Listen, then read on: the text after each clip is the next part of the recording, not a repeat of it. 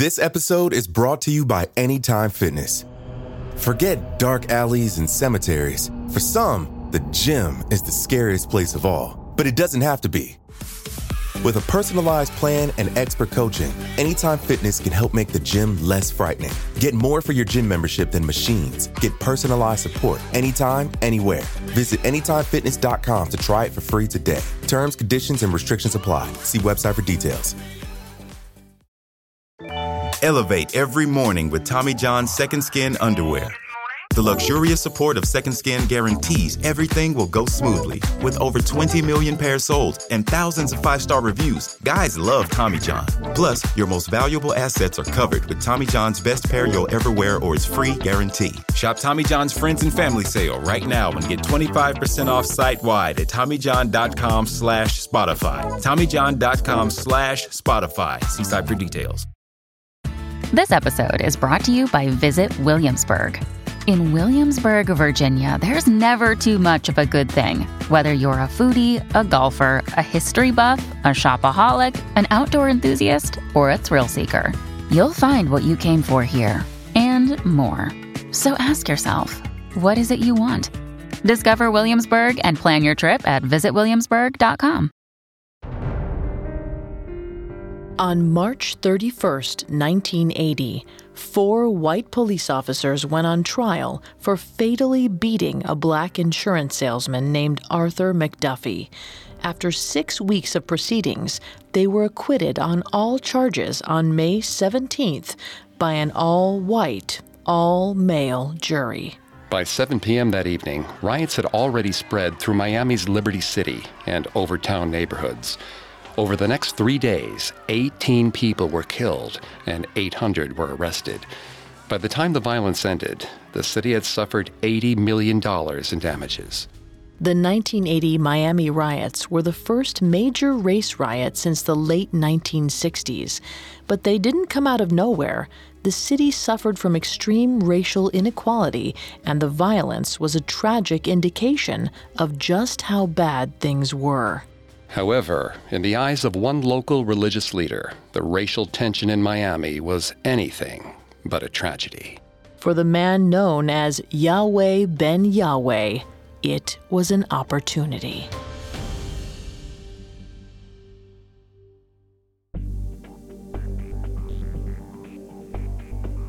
Hi, I'm Greg Polcyn. And I'm Vanessa Richardson. And this is Cults, a Parcast original. Every Tuesday, we look at a cult's practices, their leader, and their followers. Today, we're taking a deep dive into the nation of Yahweh under the leadership of its charismatic leader, Yahweh ben Yahweh. The cult was instrumental in helping improve some of Miami's worst neighborhoods during the 1980s. However, underneath the surface, the nation of Yahweh was much less benevolent than it seemed. This week, we chart the early life and various personas of Yahweh ben Yahweh until he finally founded the Nation of Yahweh in 1979. In next week's part two, we'll examine the Nation of Yahweh's growth throughout the 1980s and how the empire came crumbling down at the hands of the FBI. At Parcast, we're grateful for you, our listeners. You allow us to do what we love. Let us know how we're doing. Reach out on Facebook and Instagram at Parcast and Twitter at Parcast Network. And if you enjoyed today's episode, the best way to help us is to leave a five star review wherever you're listening. It really does help. We also now have merchandise. Head to parcast.com slash merch for more information. You can listen to previous episodes of Cults, as well as all of Parcast's other shows on Spotify or wherever you listen to podcasts. A new episode comes out every Tuesday. The Nation of Yahweh was founded in 1979 by a mysterious man who eventually called himself Yahweh ben Yahweh. The Miami based organization was a loose offshoot of the Black Hebrew Israelite movement and also incorporated messaging from the Nation of Islam. Throughout the 1980s, Yahweh ben Yahweh attracted followers with his messaging that God and the biblical prophets were black. As a self appointed Messiah, Yahweh ben Yahweh insisted he would lead his followers to paradise. By its peak in 1990, the nation of Yahweh was a veritable empire. It boasted an estimated 20,000 members, with churches in 45 cities across 16 different countries. It has been estimated that the organization had anywhere from $8 million to over $100 million in total assets. To the public, Yahweh ben Yahweh projected a peaceful, benevolent image. In reality, he ruled over his followers with an iron fist. On November 7, 1990, he was arrested and indicted on charges of conspiracy, extortion, and murder.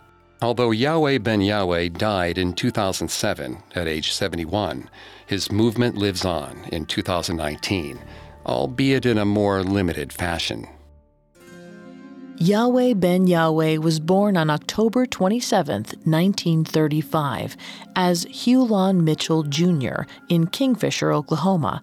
From the moment he was born, Hulon seemed destined for a life dedicated to religion. His father, Hulon Sr., was a holiness Pentecostal preacher, and his mother, Pearl, was a highly talented church singer. From a very young age, Hulon was convinced that he was special. Even though he didn't post especially impressive grades, he boasted to anyone who would listen that his IQ was so high that it couldn't be measured. Vanessa's going to take over on the psychology here and throughout the episode. Please note, she is not a licensed psychologist or psychiatrist, but she has done a lot of research for this show. Thanks, Greg. Although self confidence isn't necessarily a bad thing, Hulon's inflated belief in his own abilities may have been an early sign of narcissistic personality disorder. According to child psychologists Brian D. Johnson and Laurie Berdahl, Narcissists filter information and react on the basis of their egos. Their actions reflect grandiose beliefs of superiority and uniqueness, as well as their need for admiration and worship. Although it's difficult to diagnose people with narcissistic personality disorder before they turn 18, an early warning sign can be a child's egotistical view of extraordinary self worth and little Hulon certainly had a high opinion of himself. When he was only three years old, he reenacted the story of Moses leading the Hebrews across the Red Sea for his mother. His role in the story? The burning bush, or God himself. From an early age, Hulon practiced guiding his own little flock, as he was entrusted with the care of what would eventually be 14 younger siblings.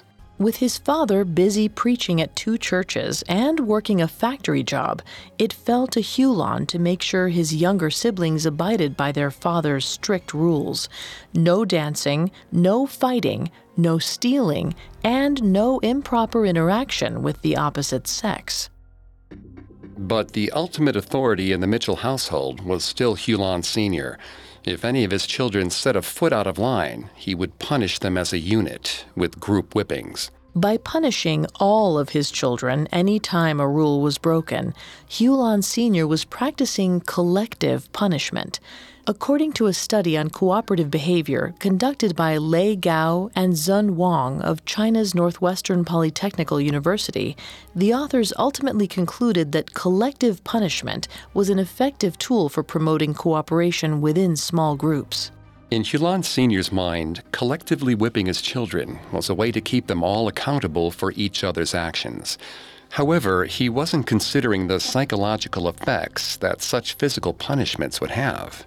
According to the U.S. Department of Health and Human Services, when children are physically abused, it can lead to educational difficulties, low self esteem, depression, and trouble forming and maintaining relationships. While Hulon Jr. certainly didn't suffer from low self esteem, he did eventually grow to resent his father's so called tough love. When Hulon graduated from high school in 1953, he moved away from home and enrolled at Texas College in Tyler, Oklahoma. Freed from his family's restrictive shackles, Hulon studied math and music. He was a talented trumpet player and was certain he could make a name for himself as a jazz musician. But after less than a year in school, a wrench was thrown into Hulon's plans in the form of the Selective Service Act, Although the Korean War was coming to an end, the Cold War was heating up, and Uncle Sam still needed soldiers. If the government's quotas couldn't be met with voluntary enlistments, there was a chance Hulon could be drafted into the armed forces. Hulon knew if he was drafted, it would probably be into the army. Most likely, he would be stuck serving as little more than a lowly grunt. Rather than leaving it to chance, Hulon voluntarily enlisted in the Air Force, which historically treated its black soldiers better. In September of 1954, 19 year old Hulon returned to his parents' home in Enid, Oklahoma, where there was a large Air Force base. But although he was back in his father's household, Hulon had outgrown his authority.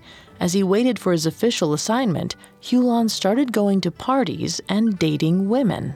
One of those women was 18 year old Nodi Mae Childs, a kind young woman who completely idolized Hulon. After only a few weeks of dating, they were married on October 15, 1954, in Hulon Senior's church. Shortly thereafter, the newly minted Airman Mitchell was assigned to Parks Air Force Base in California. The newly pregnant Nodi Mae went with him.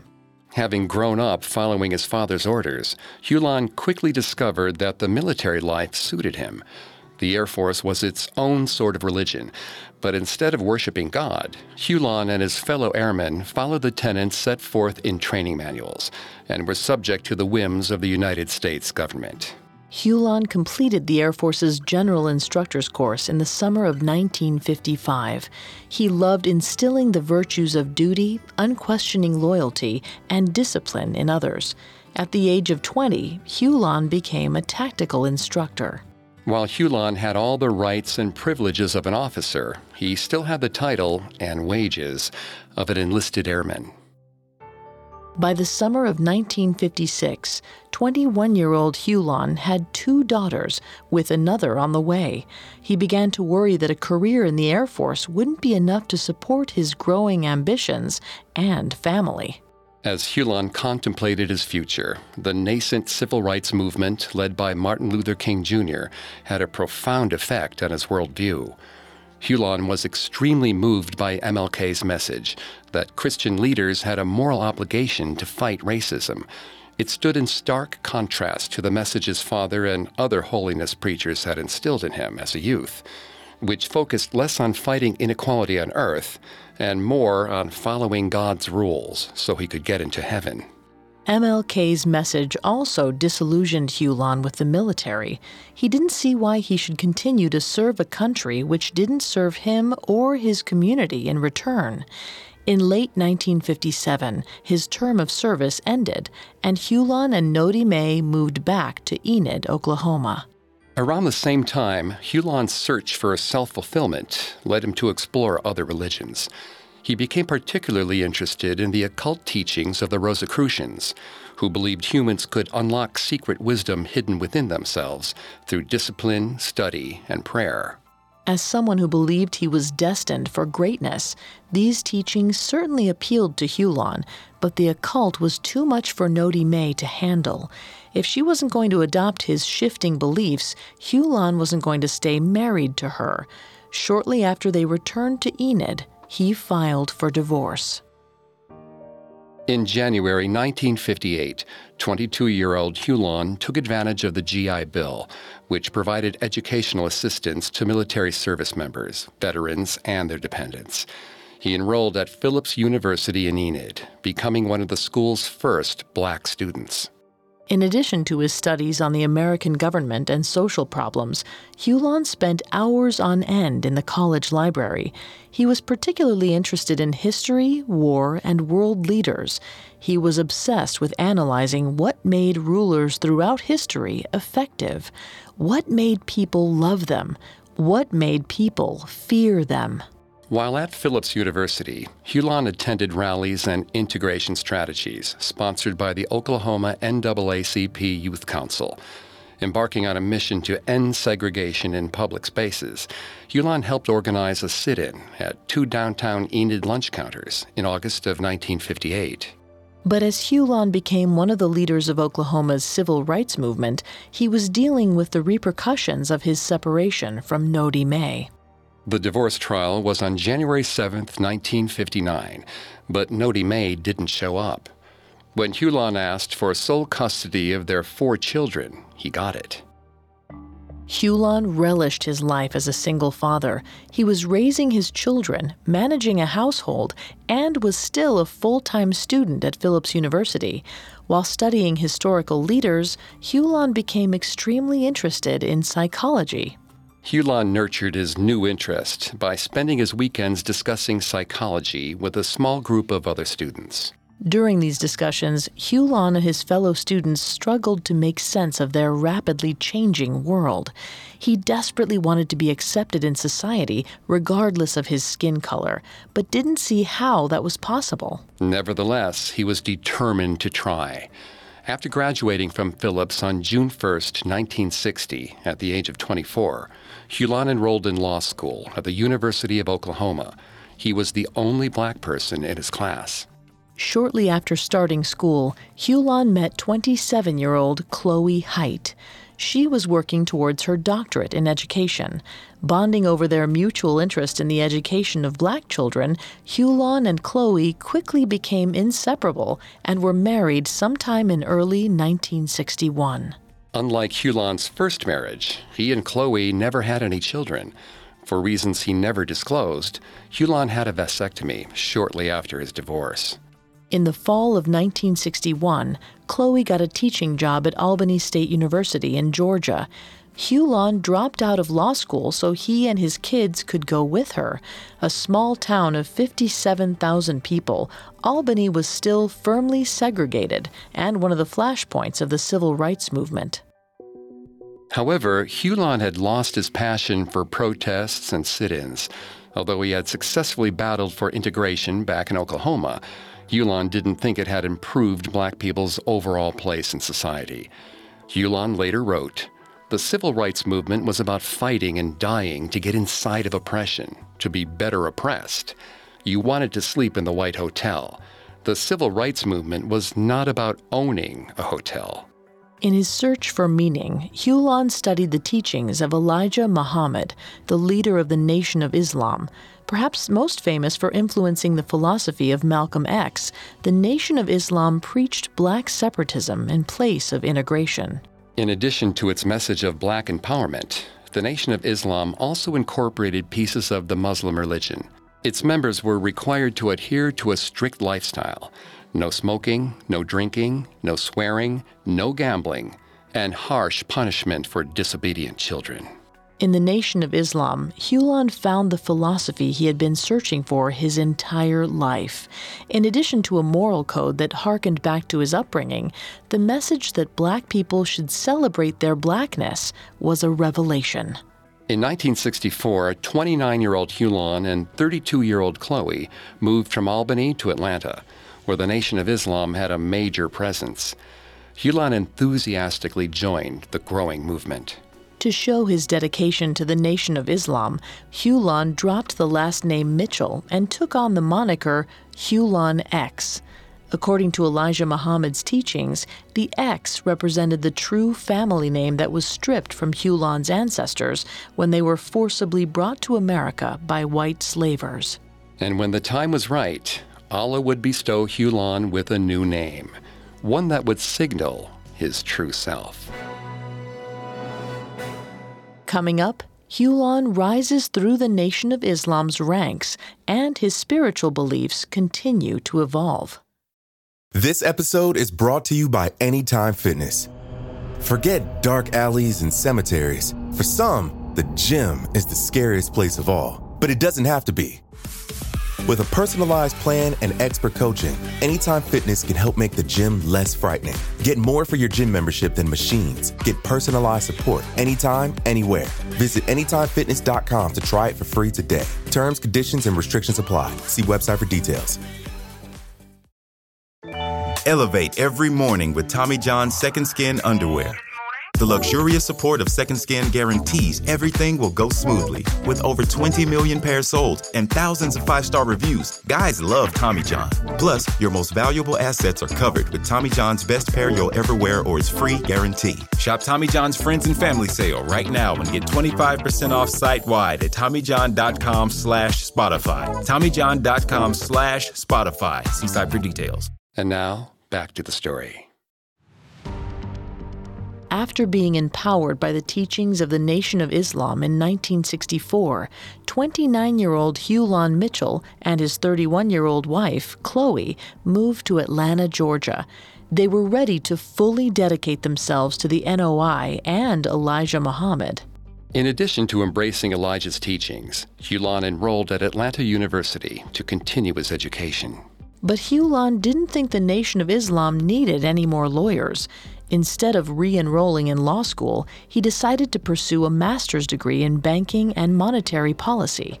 Joining the NOI hadn't robbed Hulon of his upward ambition, and he wanted to be a key figure in guiding the organization's economic growth. As Hulon continued his studies, his wife Chloe also embraced life in the NOI. As a woman, she was expected to stay in the background and support her husband. Although she continued to work as a teacher, she was also responsible for homeschooling her four stepchildren. According to Elijah Muhammad's teachings, public schools were dangerous environments that bred sadists, drug addicts, and perverts. Hulon's dedication to the cause remained as strong as his wife's. On May 31, 1965, he graduated from Atlanta University with a master's degree in economics at the age of 29. Elijah was full of praise for Hulon and named him minister of Atlanta's Mosque Number 15. Elijah also bestowed Hulon with the holy name Shah, meaning the ruler. Hulon, now known as Minister Shah, quickly gained a reputation as one of Atlanta's most powerful preachers.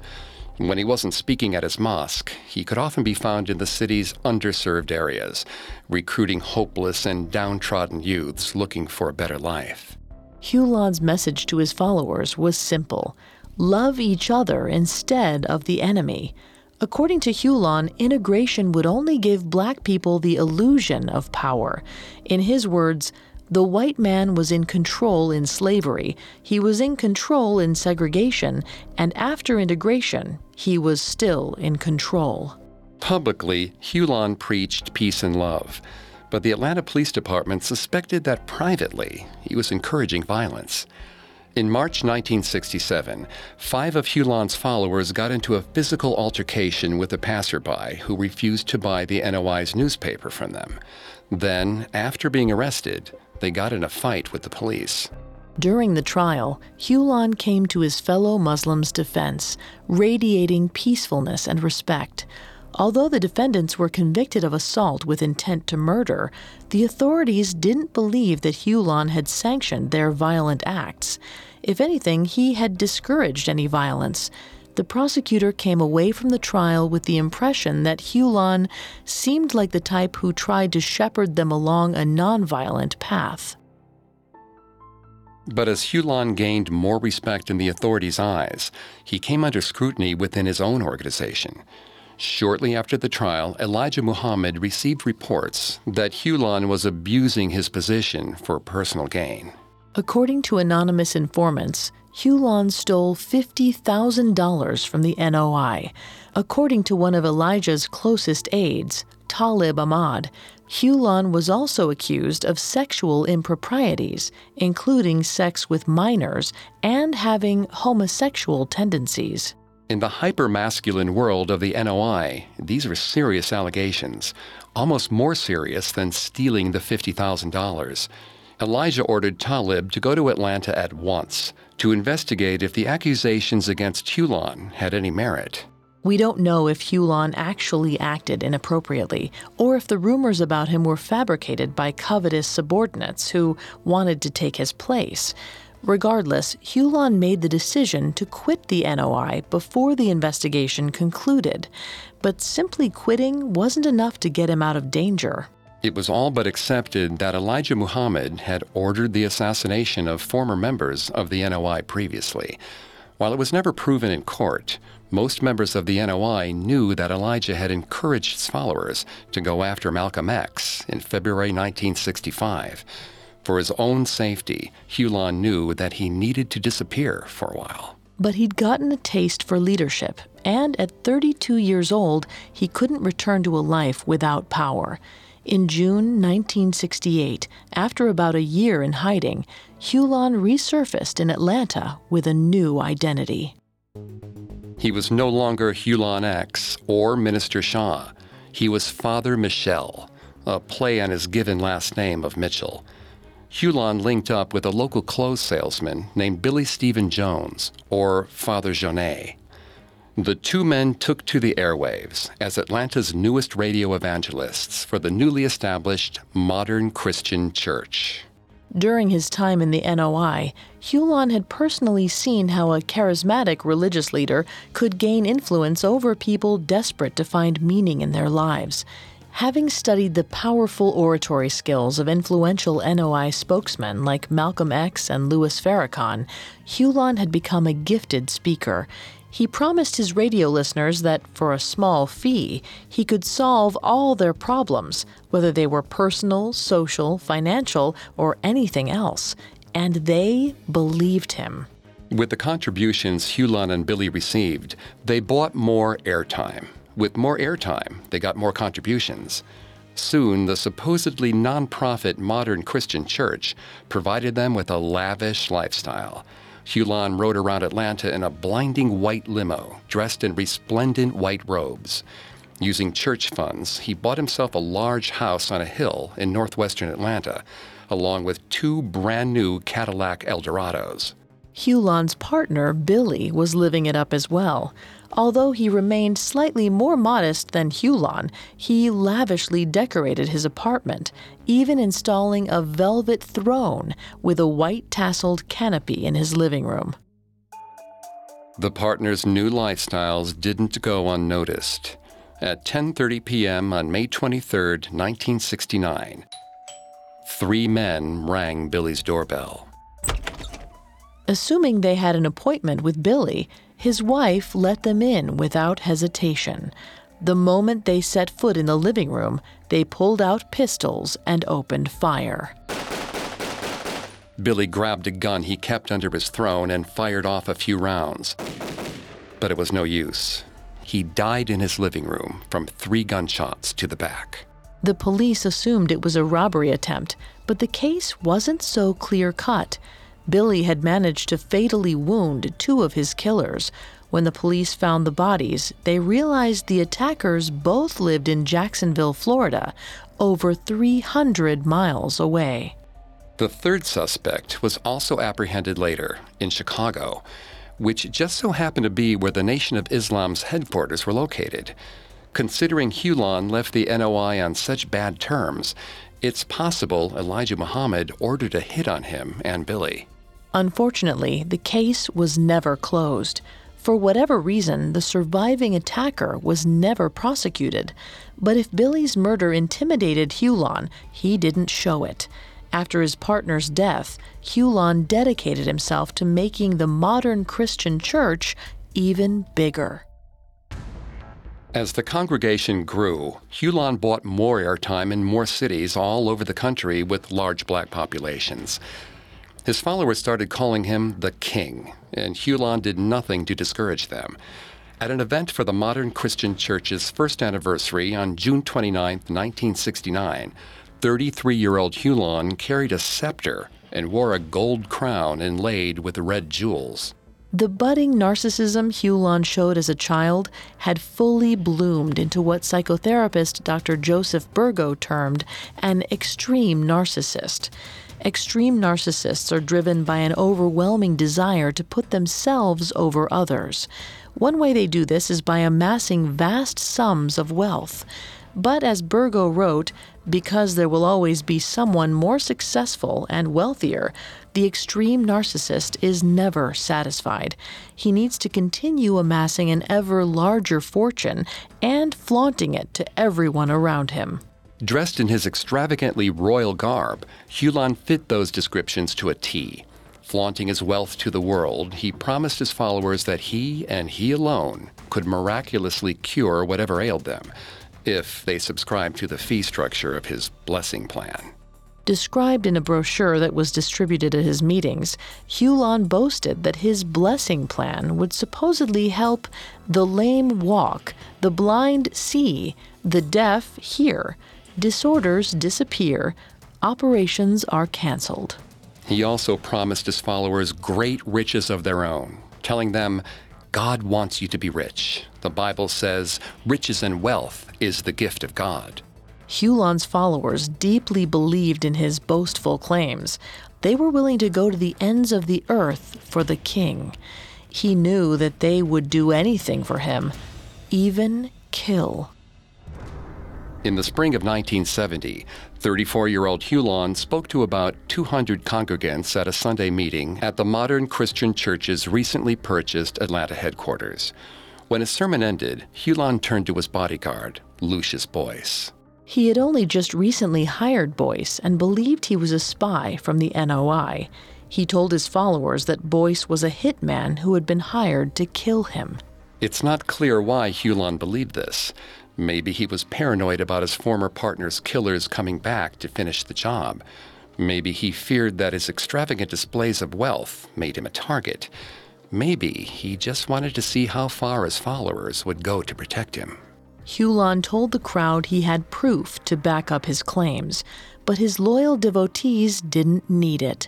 On Hulon's word alone, they crowded around Boyce and mercilessly beat him. Somehow, Boyce survived the attack. After he recovered, he filed a slander lawsuit against Hulon. But the case never went to trial. Hulon's lawyer successfully argued that the First Amendment gave him broad protections of freedom of speech, especially within the context of religion. With the backing of his loyal followers, Hulon continued to grow the modern Christian church. In 1974, he decided the organization was ready to take another step. At the age of 39, Hulon amended the church's corporate charter to turn it into a social, economic, and spiritual behemoth. Hulon appointed himself president and national minister for life and made preparations to expand the modern Christian church's scope far beyond a simple ministry. While the church grew, Hulon continued to skim from its funds to enrich himself. Donations kept rolling in under the guise of helping the needy with transportation services, housing, clothing, and food. In reality, the money was going straight into Hulon's pocket. Eventually, though, Hulon got too greedy. In 1978, his followers finally caught on to what he was doing and sued Hulon for fraud. But once again, Hulon was one step ahead. Before the authorities could corner him, he took his children and disappeared without a trace, leaving his wife Chloe and his crumbling empire behind. But Hulon never stayed down for long. In short order, he reappeared in a new city with another new name and another new religion. Coming up, Hulon makes his final transformation. Hey, it's Kaley Cuoco for Priceline. Ready to go to your happy place for a happy price? Well, why didn't you say so? Just download the Priceline app right now and save up to 60% on hotels. So, whether it's Cousin Kevin's Kazoo concert in Kansas City, go Kevin, or Becky's Bachelorette Bash in Bermuda, you never have to miss a trip ever again. So, download the Priceline app today. Your savings are waiting. Go to your happy place for a happy price. Go to your happy price, Priceline. Hi, I'm Daniel, founder of Pretty Litter. Did you know cats tend to hide symptoms of sickness and pain? I learned this the hard way after losing my cat, Gingy. So I created Pretty Litter, a health monitoring litter that helps detect early signs of illness by changing colors, saving you money and potentially your cat's life. Pretty Litter is veterinarian developed, and it's the easiest way to keep tabs on your fur baby's health right at home. Go to prettylitter.com and use code SPOTIFY for 20% off your first order and a free cat toy. Terms and conditions apply. See site for details. And now back to the story. In 1978, 43 year old Hulon Mitchell was forced to leave Atlanta after his followers in the modern Christian church sued him for using church funds to personally enrich himself. Hulon abandoned the self aggrandizing persona of Father Michel in late 1978 and made his way to Orlando, Florida. It was here that he started calling himself Brother Love. Falling back on the recruitment techniques he had learned from the Nation of Islam, Hulon wandered the streets of downtown Orlando, trying to attract new followers. Something Hulon hadn't left behind in Atlanta was his charisma. He quickly gained between 15 and 20 devotees, mostly young women. One of them was a recent divorcee named Linda Gaines. 11 years Hulon's junior, Linda was struggling to raise her three kids on her own. After meeting Hulon at a social event, she quickly fell under his spell. Linda liked Hulon's strict moral code. Unlike her ex husband, he didn't drink, didn't get high, and seemed to have raised his kids with respect and love. Although both of them denied their relationship was ever sexual in nature, Hulon and his four children soon moved into Linda's apartment. While Linda and his other followers financially supported him, Hulon dedicated his time to forming a more concrete spiritual identity. He read constantly, attempting to unlock the Bible's secrets. Hulon was particularly interested in the Old Testament and the Black Hebrew movement. Originating in the late 1800s, the Black Hebrew movement preached that the original Hebrews in the Bible were actually black and that black people were God's true chosen ones. In that respect, it was similar to the Nation of Islam, which claimed that black people were the original man and were Allah's chosen people. The message of black empowerment appealed to Hulon. Reflecting back on his childhood, he began to believe that he truly was the burning bush, the all powerful force that would guide his people to deliverance. But in order for Hulon to reach as many followers as he could, he couldn't stay in Orlando. Although the city had quickly grown since Disney World began construction in 1965, it didn't have a large enough population for Hulon's purposes. But there was a city further to the south that was absolutely perfect. In 1978, Miami was teeming with would be messiahs. The city was gripped with racial tension. Its sizable black community was all but forgotten, pushed to the bottom of the societal ladder by the white dominated political system and the quickly growing influence of Cuban immigrants. Hulon was certain that what he perceived as a downtrodden, desperate people would be receptive to his message. But he knew it would be a challenge to break into Miami's religious scene. If he was going to make an impact, he'd need more manpower, and there was only one group of people he could trust to follow him into battle his family. In early 1979, 43 year old Hulon returned to his hometown of Enid, Oklahoma. But he wasn't going back as Hulon Mitchell. He was going as Ach Moshe Israel, Hebrew for Brother Moses Israel. Like Moses, Hulon was determined to lead his people to deliverance. Although Hulon had enthusiastically preached a Christian message just the year before, he now told his family that black Christians were stuck in mental graves of ignorance. But he had risen from the dead and undertaken a new divine mission. As Hulon later wrote, he believed that a black man that wears a cross on the planet Earth lies and says he loves everybody, but he's a damnable liar, going straight to hell. He doesn't love his own black brothers and sisters, except to use them and to steal your money.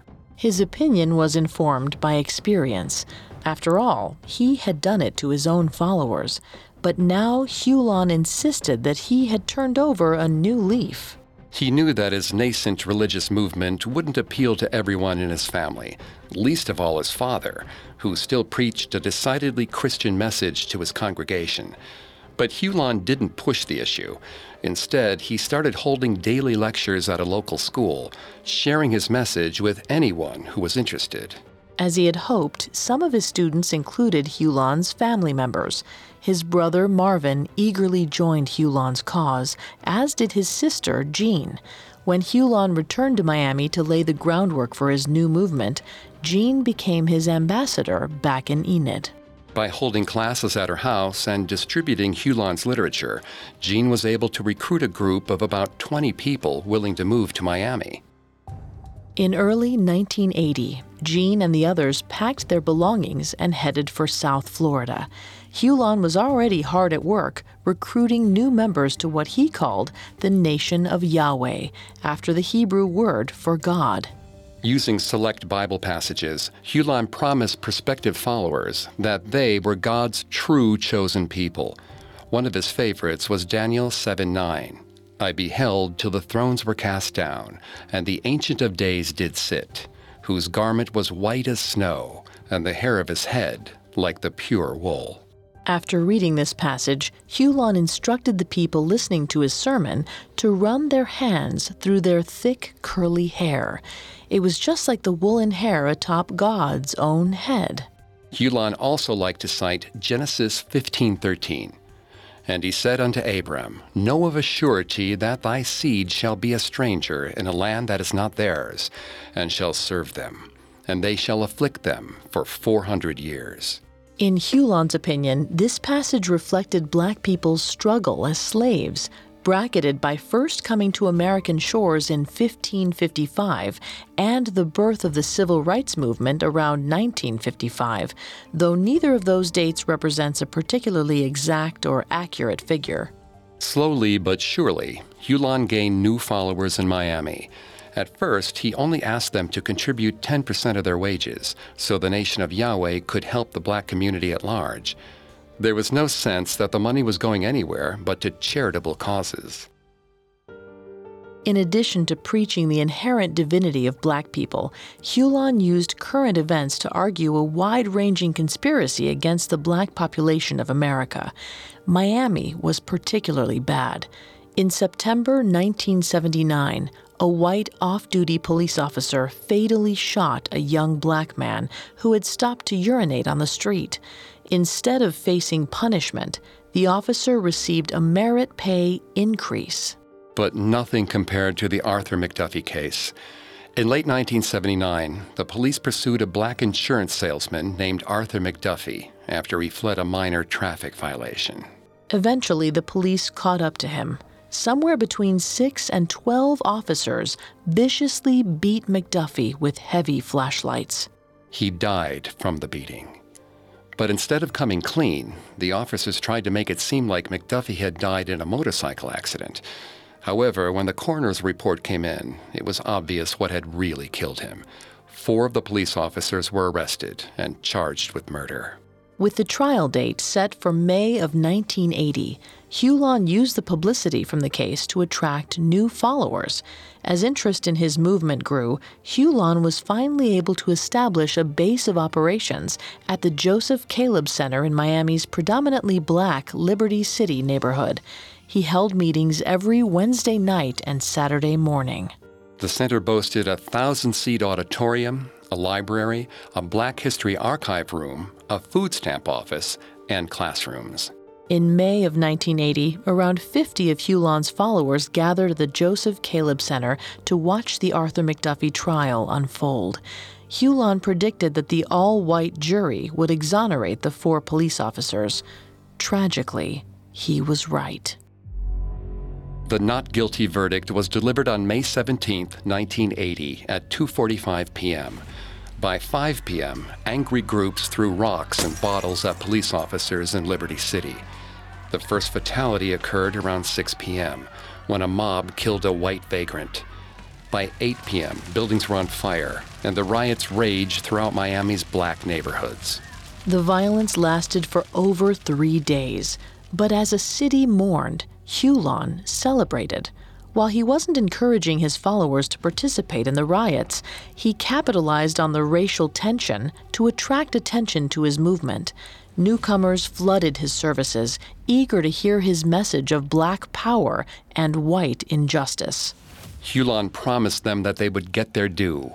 In time, God would strike down the evil white man, and the chosen people of the nation of Yahweh would inherit a new paradise on earth.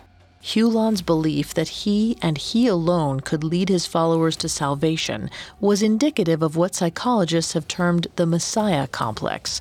As described by clinical psychologist Stephen A. Diamond, PhD, people who suffer from this complex believe they can save people from existential aloneness, freedom, anxiety, responsibility to think for ourselves and decide on our own behavior, and provide hope and meaning to counteract our lack of purpose in life and despair. As their divine leader, Hulon urged his growing flock to band together. He encouraged them to pull their resources and separate themselves from the evils of white society. They were all too eager to obey him. Once again, Hulon had successfully amassed a base of loyal followers who would carry out his every order. He'd learned from his past mistakes. He wouldn't alienate them by living extravagantly. Rather than promising individual wealth, he urged his followers to enrich the black community as a whole. And they idolized him for it. But being a revered figure in Miami's black community wasn't enough. Hulon wanted more. He wanted his people to see him for what he truly believed he was a god.